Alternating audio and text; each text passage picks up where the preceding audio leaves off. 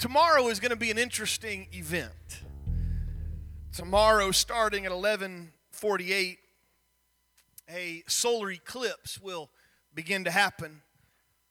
Around uh, 117 is going to be the start of the total eclipse, where uh, for a few moments it's going to be completely covered, the sun is. And it, it is an interesting phenomenon, contrary to our assistant pastor's uh, upsetness about the over uh, uh, exposure of this event. The last time that a eclipse of this nature happened in the St. Louis area was before Columbus sailed. It was 1442 and uh, it happened. And so that's the last time you would have been able to see a solar eclipse. And I did say that correctly 1442. So it's been just a few years since that has happened. Uh, the last time that a, a total eclipse happened in the continental United States was before I was born, February the 26th, 1979. I don't know if anybody here was anywhere, I don't know exactly where that one uh, hit the continental United States. But uh, tomorrow there is a, an eclipse. I remember it was May the 10th, 1994, that the, uh, one of the last eclipses, a, a solar eclipse, is not a total, but solar eclipses hit the St. Louis area. I was in about sixth grade, I believe, and I remember going outside and we had those pinhole boxes that you could put over your head, and we had made them. And I remember watching the eclipse uh, go forth. It's been very interesting. But uh, we're in kind of a, it's a very unique phase because these total eclipses, uh, they happen uh, some every 18 years that there's a total uh, eclipse. But the, the interesting thing is, is that in, in just seven more years, there'll be another total eclipse that comes through the continental United States, and it happens to cross uh, right around Marion, Illinois, and, and Carbondale in that area. And so if you miss it, you can drive down there. But I don't know about you, and just kind of give me a moment to get started. I don't know about you, but uh, there have been a lot of, of talk about the solar eclipse. Now, I, if you're in this church and you gave this to me, uh, I, I don't mean to, to uh, poke light of it per se, but here at the church, I get all sorts of interesting things. There's been uh, letters taped to the door um, saying that, that they're Jesus and they want to come preach at this church because they're Jesus and they want to talk to us. And so, as a pastor, I get a whole lot of kooky stuff come through my desk. And somewhere it was didn't have a name. I'd been hearing this for quite some time. Somebody left me on my desk, left me a whole packet here. It's real interesting about it. Brother Lowe and I were talking about it uh, on Wednesday, but there's a lot of people that have put some great spiritual emphasis on this eclipse. The fact that it crosses, in, within seven years, it crosses uh, uh, the United States. They've put great prophetic thing here. They've gone so far to talk about the cities that will see this. For example, one of the first cities that will see this eclipse will be the city of Salem in Oregon. And that they, they, they try to link that to Jerusalem, which is a type of Salem. And, and they, they've done it all. I mean, you, you could read it. It's insane what it is that the path of the eclipse is 70 miles wide, and they're trying to link it to the 70 weeks of Daniel. That it's 40 days before Yom Kippur there for the Jews. And that, uh, you know, all sorts. I've read it, I've looked at it. I've, I've heard sermons preached about it. But it got me thinking, because I've had some interesting conversations lately about this. It got me thinking, does this really mean the end of the world? Some have said that this eclipse that happens tomorrow because the next one happens in seven years that the, the seven uh, uh, years of tribulation are going to start on tuesday so get ready if you want to believe that now i want you to look at your neighbor and i want you to say pastor does not believe that all right I don't want anybody taking my words and saying that I'm trying to narrow something down. That's, that's not at all what I mean.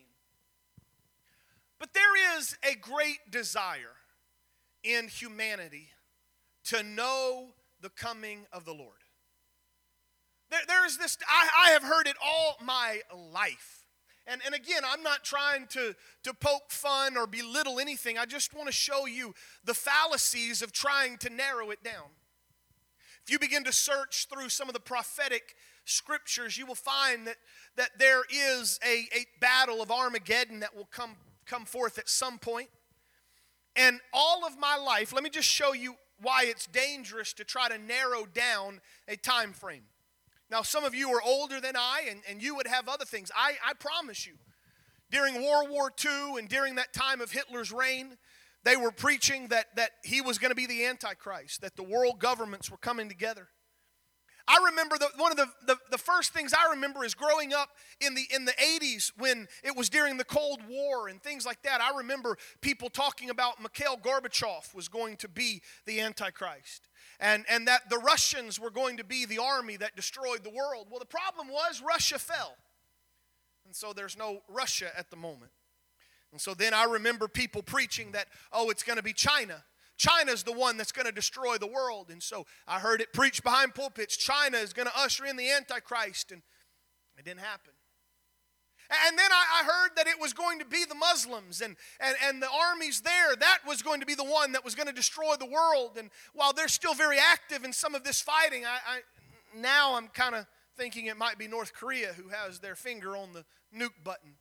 You see the fallacy of trying to, to, to say this is exactly it.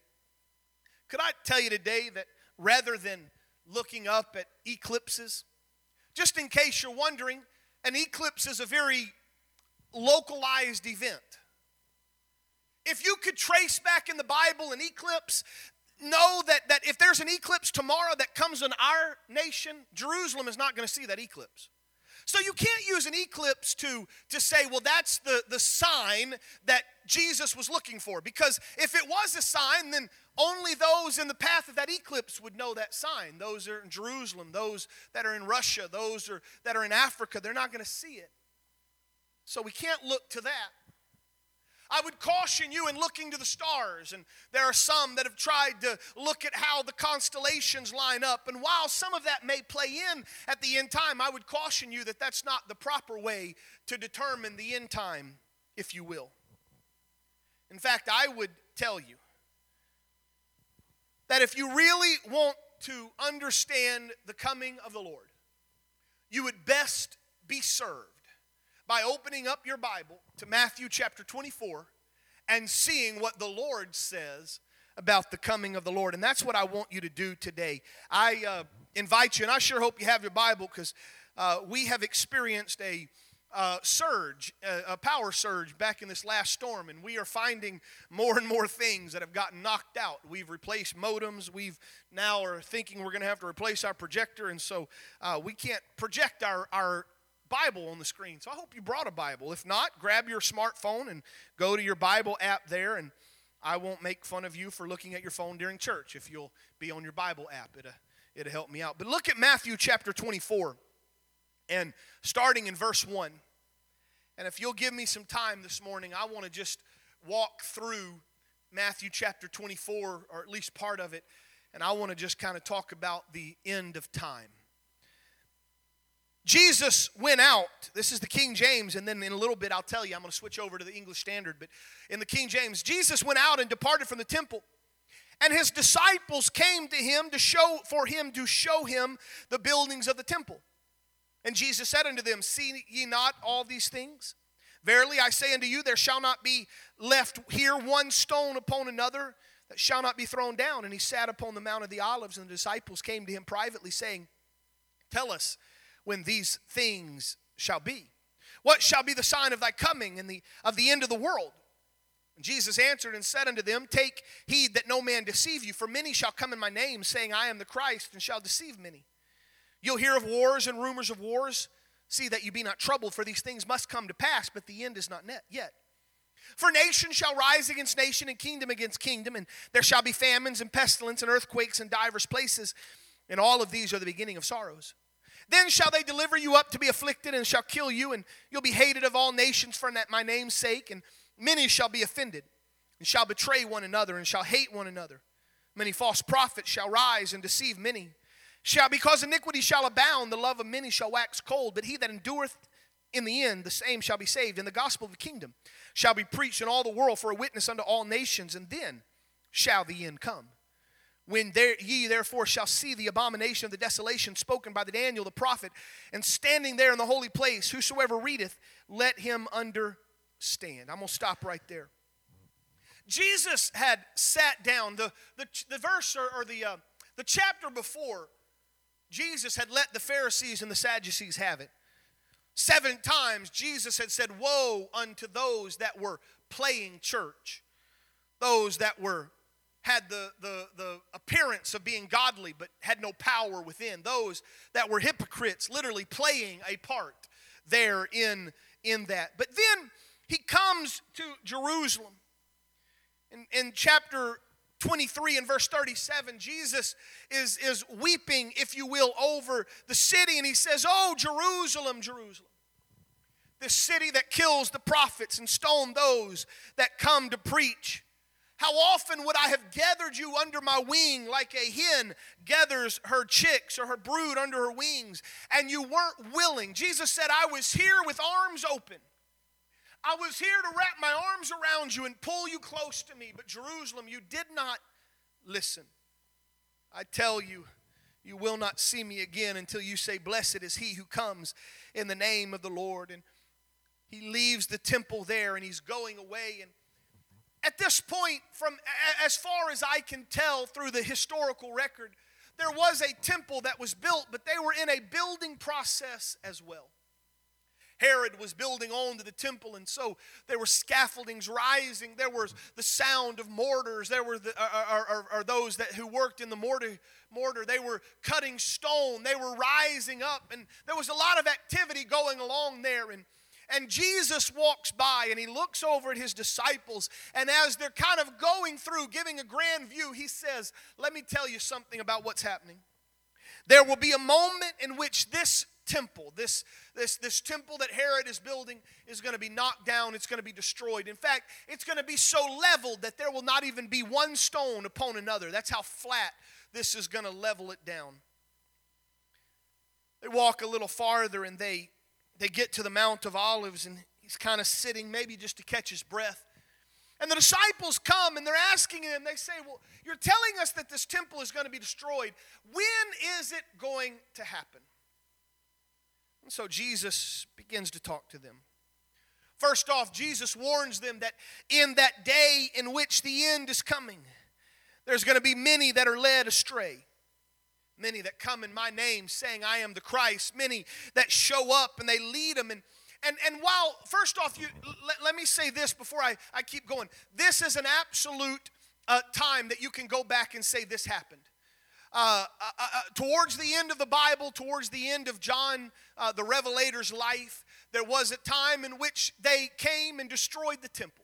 You can go back historically and you can look. There was a time in which uh, Rome came in and destroyed what was happening, and they stood there with their temple destroyed. That's why there's not a temple now. There were some great abominations that took place in that temple. There were those that heard what Jesus said that were still alive took place. And so there is an actual event in history that you can go and see that Jesus' words were going. But Jesus was wanting to leave them more than just that one moment. It was the start of something that was going to shake the foundation of those that called themselves the disciples of Jesus. It was a moment in history that was going to shake the Jewish nation, the destruction of their temple. It was at that moment that things began to be set in motion that have still kept going until even this day that you and I are in. I told you I get letters. I usually don't keep them because I, I just don't want them hanging around, but I get letters from Jesus probably at least once a year. Somebody puts them in the mailbox. They usually don't have any stamps on them, they're handwritten. They usually are kind of hard to read. It's the disjointed ramblings of probably someone that's a little mentally unstable. I've had Jesus offer to come teach me personally about the truth. I've had prophets say, I've got a word for the church. And they go in file 13. I read them for the fun, and then I throw them in the trash.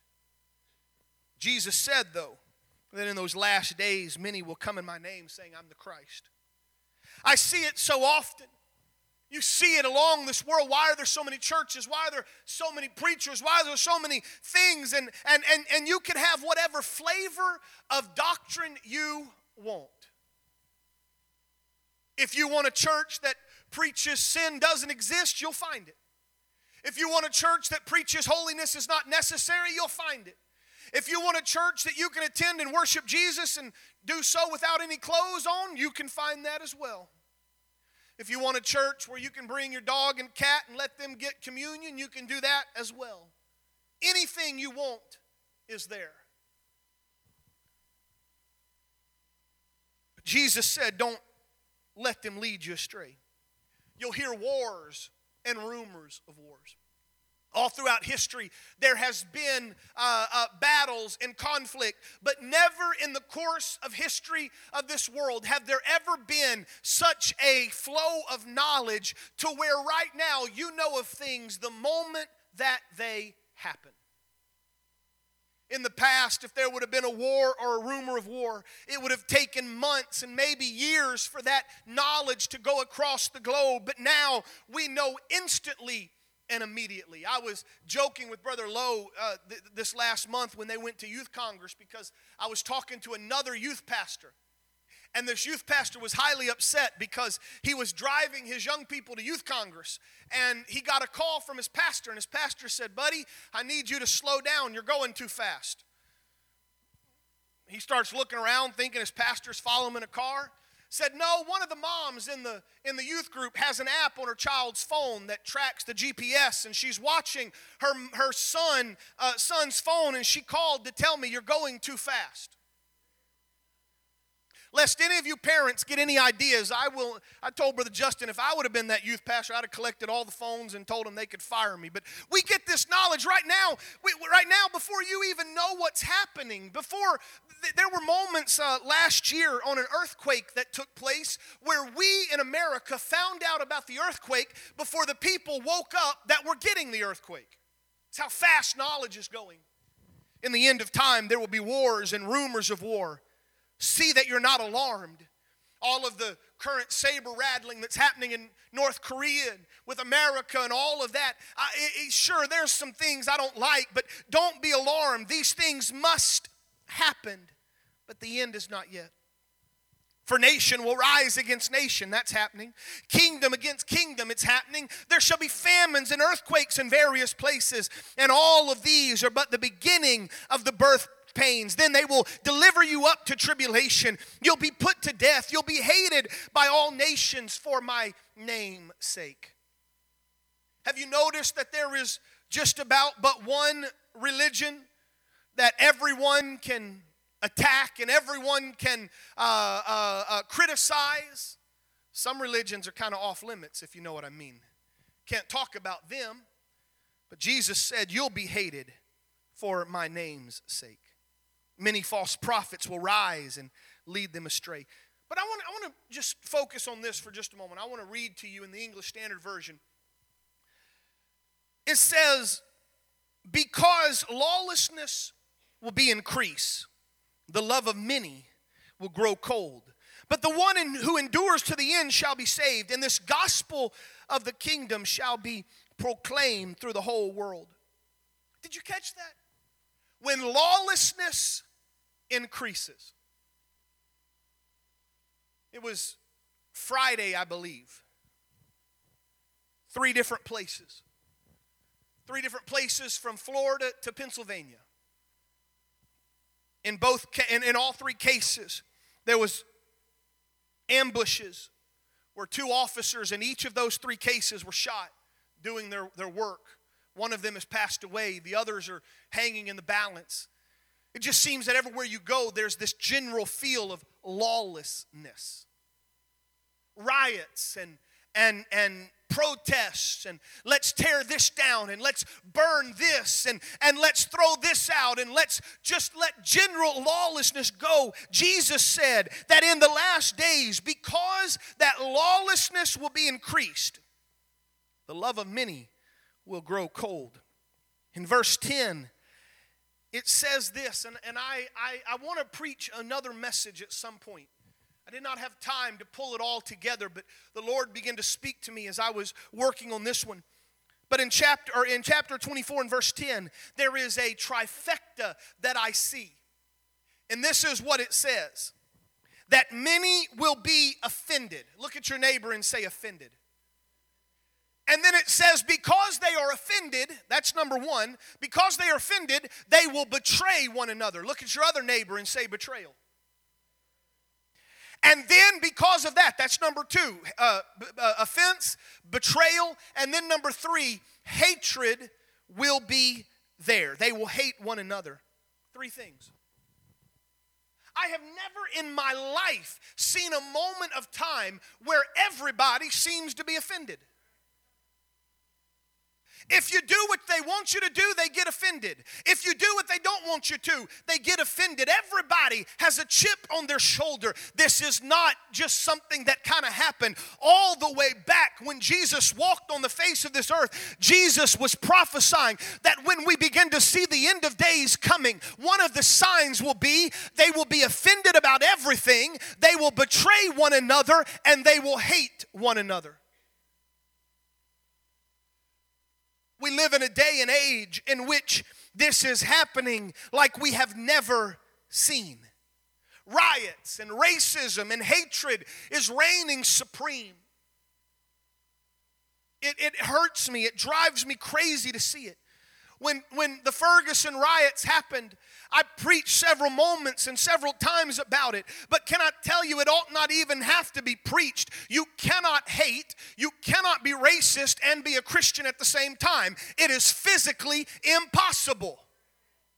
I don't care at what point someone says and uses the Bible to try to back up their racist attitude, it doesn't work. Let me just tell you this if I wouldn't have been having a baby, well, my wife had the baby. If I wouldn't have been in the hospital with my wife and the baby last Sunday, I would have preached on this, Brother Perryman. If you are racist, you're not going to heaven because the Bible tells me this that when the trumpet sounds, they're going to gather around the throne with every tribe, every tongue, every race you better get ready because there is no room for hatred.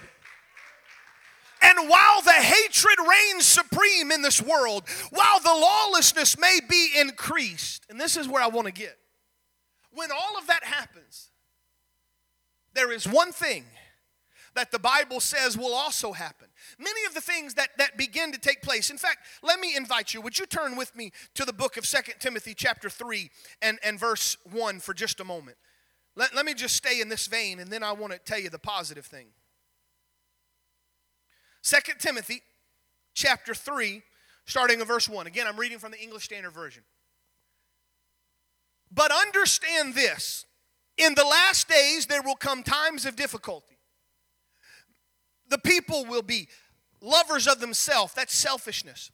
Lovers of money, that's materialistic. Proud, arrogant, abusive, disobedient to their parents, ungrateful, ungodly. They will be unholy. They will be heartless, unappeasable. Nothing satisfies them. They will be slanderous, without self control. They will be brutal, uh, uh, they will not love anything that is good. They will be treacherous, reckless, swollen with conceit, lovers of pleasures more than lovers of God. They'll have the appearance of godliness, but deny the power. That's what uh, Paul wrote to Timothy. He said, When the last days begin to come, that's what you're going to see. Many of the, the prophetic moments that, that are used tend to be a negative connotation. Hatred's going to reign supreme uh, uh, uh, all of this bad is going to come. But can I tell you that in the midst of the chaos, in the midst of society that begins to fall apart, in the midst of, of, of tribulation, in the midst of persecution, in the midst of wars, in the midst of famine, in the midst of all of the things, there is one thing that's going to happen, and it's one thing that allows me to hold my head up no matter how bad the news is, and that is the gospel of the kingdom will be proclaimed through the whole world as a testimony through all the nations, and then will the end come. I just want to, to let somebody know for a moment yes, it's bad. Yes, it's dark. I don't want to go outside sometimes. I want to just go live on 40 acres in the middle of nowhere and not talk to anybody and just have my own little farm and be my own little hermit. I don't like the hatred. I don't like the racism. I don't like the sin. I don't like the losing of morals and standards. But this I can remain confident. No matter how dark the world gets, the gospel can still be preached. See, as a saint of God, you and I need to understand this. We need to know the times, but we don't need to be afraid of the times.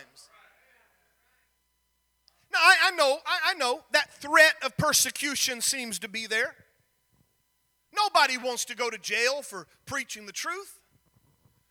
Nobody wants to, to be stoned or boiled in oil or try to be sewn apart or, or, or, or shipwrecked. And you can read all you want to read with Paul and everything he went through. Nobody wants that. But this is what Paul realized. Paul said, I can handle the persecution because there's a gospel that's being preached.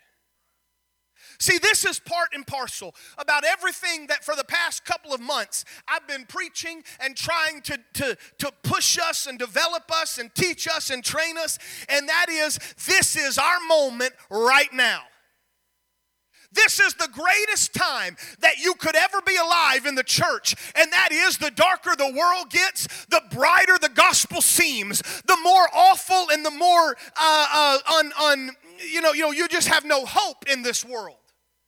The greater people start looking for that hope and they've realized you can't put your hope in a political party. You can't put your hope in a Supreme Court. You can't put your hope in money. You'll lose that. You can't put your hope in financial things. You can lose that. But there is one thing that through all the ages has never lost its hope, and that is Jesus Christ. See, you get some of you elders that have walked some paths that I've not yet walked. All of a sudden, they begin to understand it. My grandma, my grandpa, they could hold their head up and say, the, the uh, God kept me through the Great Depression. When there was no money, when there was no hope, but God was there and the gospel was being preached. They kept me through all of the wars that went on. They kept me through the, especially from, from my family being down in, in uh, Louisiana during the, the 70s and the 80s. There was an incredible oil crisis. It was during the oil embargo with Iran, and it affected everyone down there. People lost their jobs. Entire cities would lose every bit of their income because it was all oil based. My, my dad and mom have told me stories of, of being a, an assistant pastor during that time and, and there's not a lot of money in the church. Uh, jobs were drying up, all the refineries were having to shutter their doors. They weren't making anything. My mom and dad told me, and I never knew this as a kid, but they told me they'd go weeks without any meat because they couldn't afford any meat and they would live on the produce that people would bring to the church from their gardens. They lived on tomatoes and cucumbers and black eyed peas and snap peas. But guess what? God never failed because the gospel kept being preached. I'm just trying to get to somebody right now. Quit getting your eyes on what's happening in the world. Quit letting your soul get bogged down with all of the despair and gloom and lift your head and rise to the occasion that God is greater, that the gospel is greater, and people want to hear the truth. In the last days, they're going to come. He that endures to the end shall be saved. He began to talk about the coming of the Son of Man. Verse 29 of Matthew 24. Immediately after the tribulation, the sun will be dark and the moon won't give its light. The stars will fall from heaven. The powers of heaven will be shaken. There will appear in heaven the sign of the Son of Man. And then all the tribes of the earth will mourn, and they will see the Son of Man coming on the clouds of heaven with glory and power. He'll send his angels with a loud trumpet call, and they'll gather his elect from the four winds, one from one end of the heaven to the other. From the fig tree, you need to learn this lesson. As soon as the branch becomes tender and puts out its leaves, you know that summer is near. And when you see these signs, when you see all of those things that Jesus talked about, then you must know that Jesus is very near, even at the very gate. Truly, I say to you, this generation will not pass away until these things take place. Heaven and earth may pass away, but my wor- words will never pass. When it says that this generation will see these things, what it meant was there were, especially when it came to the destruction of the temple, there were those in that generation that were going to be there. I want to say, and, and, I apologize, I didn't write this down. I think it was in the 90 ADs that the temple was destroyed. And, and it was there that, that, that some of them would have seen that destruction. It's not to say that every prophecy came to pass in their generation, but that the end of time began to unroll. It's as if, now, now they would have used a scroll. You know what a scroll is? You roll it up. In a scroll, you would start from one end. And, and many of them scrolls were very long. You would not roll out the whole scroll. You would start, and I don't have one to show you, but you would start and you would unroll the sides you're reading, and you'd give you just enough room to read it. And then you would open up a little bit more. The reason why Peter said, since the days of our forefathers have died, it has been said that the Lord is coming soon. And some have kind of given up because it's not happened yet. Don't be deceived. All that began to happen when Jesus spoke this is that a scroll of time unrolled. And he said, This is what's starting. Through the ages, more and more of that scroll has unrolled as different things have occurred. But I firmly believe. I may not know the exact end, but I feel this side of the scroll is a lot lighter than it used to be. I, I, haven't, I don't have the ability to open that scroll. But as I look at it, the thickness of that side of the scroll is a lot shorter. He's standing at the gate. And what's very interesting is how Jesus concluded his study. He said in verse 36 concerning the day and the hour, no one knows, not even the angels of heaven. The Father alone does. As in the days of Noah, so shall the coming of man be. For as like the days before the flood, they were eating and drinking and marrying and giving in marriage until the day that Noah entered into the ark, so shall the coming, and they were unaware until the flood came and swept them all away, so will the coming of the Son of Man be. If you go back to Genesis chapter 6, I believe, you'll find that Noah built the ark and it took him years and years and years and decades to build it. And then God said, Noah, I need you to get in the ark. Seven days before the flood came, seven days before it rained, Noah got in that ark and animals began to walk in. I mean, I, am kind of thinking that if, if, if I was there in Noah's day and, and Noah had been preaching and said that rain is going to fill all the earth and I'd made fun and laughed at the senile old man, I'd like to think that when all of a sudden I look up and there's this line of animals and it's wild and you got a, a lion you know two lions walking and two gazelles and you got two pythons and you got you know two cows and two horses and two kangaroos and one of every two or, or you know two of every kind of animal and they're walking in and nobody's leading them i'd kind of think i'd wake up and go something supernatural is about to happen.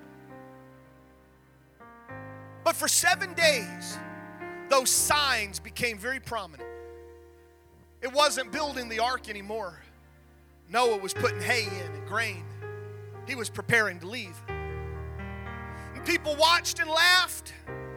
And they had, I mean, they had way more time, but they had seven days that it was very evident something was taking place.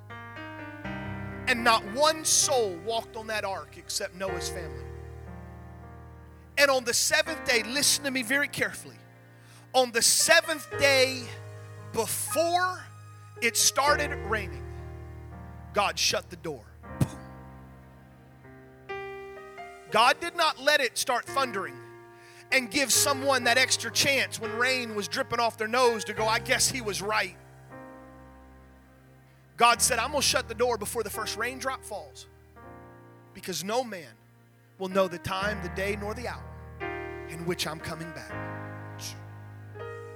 This is one of the, the, the, the strongest reasonings why I believe and preach that you're not going to have some of these signs that happen in the tribulation.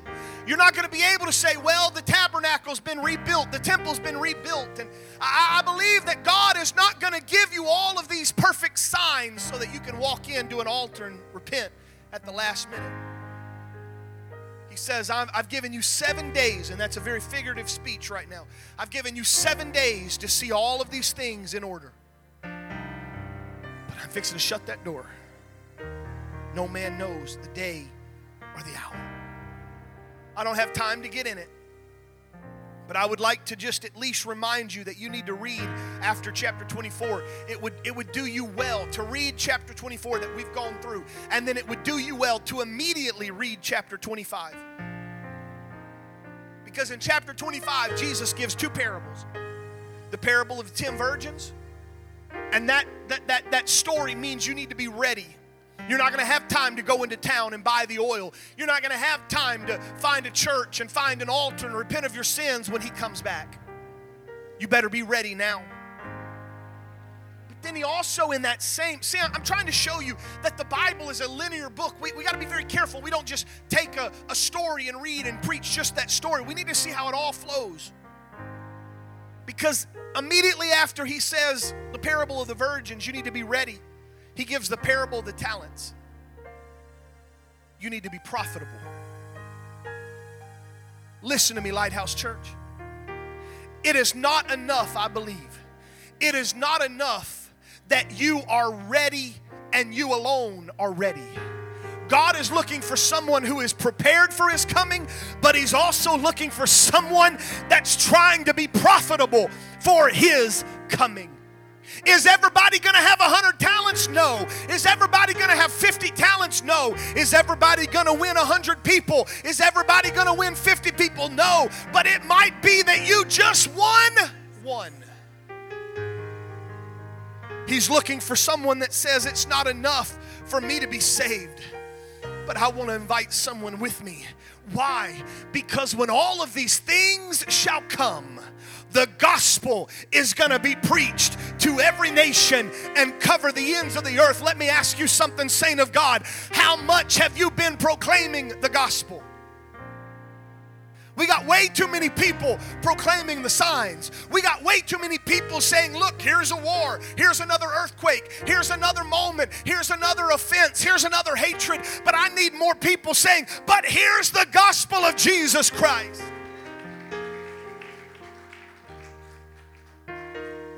there's hope. Fear is, is a, a very real thing right now.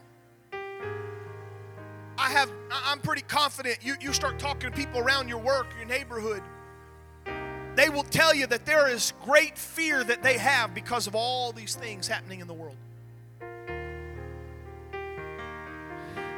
But there is a perfect love that casteth out all fear. Listen to me, somebody. You've been living in fear that, that all the world is about to implode. You've been living in fear with nuclear war on the brink. You've been living with fear with plagues and pestilence and tribulations coming. But there is a love I want to tell you about. There is a God whose blood that He shed on Calvary is still working today. There is still a salvation that you and I can partake in. There's still a baptism in His name that you can be washed away of your sins. Perfect love casteth out all fear and the light of this world.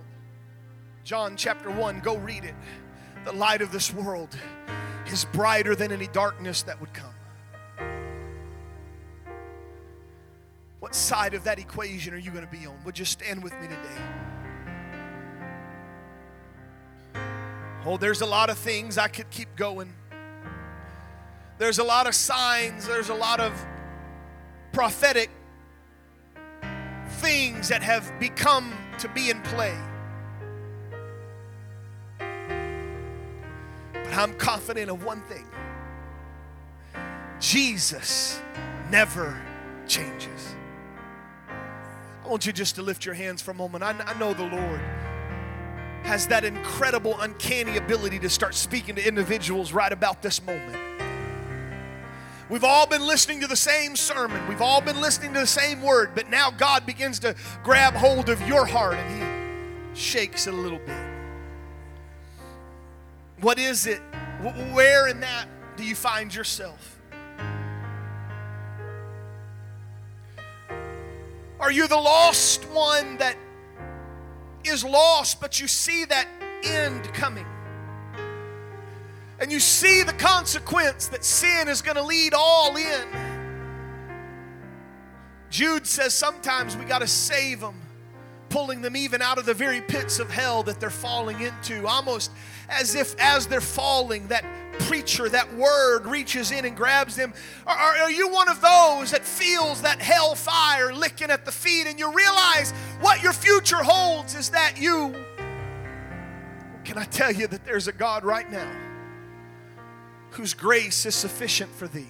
And that fear and that, that, that mortal trepidation that grabs hold of you can give way to life everlasting and love so perfect. Are you one of those that have spent too much time watching the news? Not enough time telling your neighbor about the mercies of God. See, I, I could go to every part of this, uh, uh, uh, of whoever might be here. This, this affects us all. I just want to remind you no matter what the end of time says, no matter what signs come, there's one sign that holds true the gospel still works. I'm going to open these altars. I think it would behoove all of us from the front to the back, every person in here. I think it'd be great if you'd get out of your pew and just, even if you move one row up, just to kind of get away from your comfort zone, begin to lift our hands, our voices, and say, God, would you help me? Lord, I want to be ready for your coming, but I also want to be profitable for your coming because I know you're coming soon. In Jesus' name.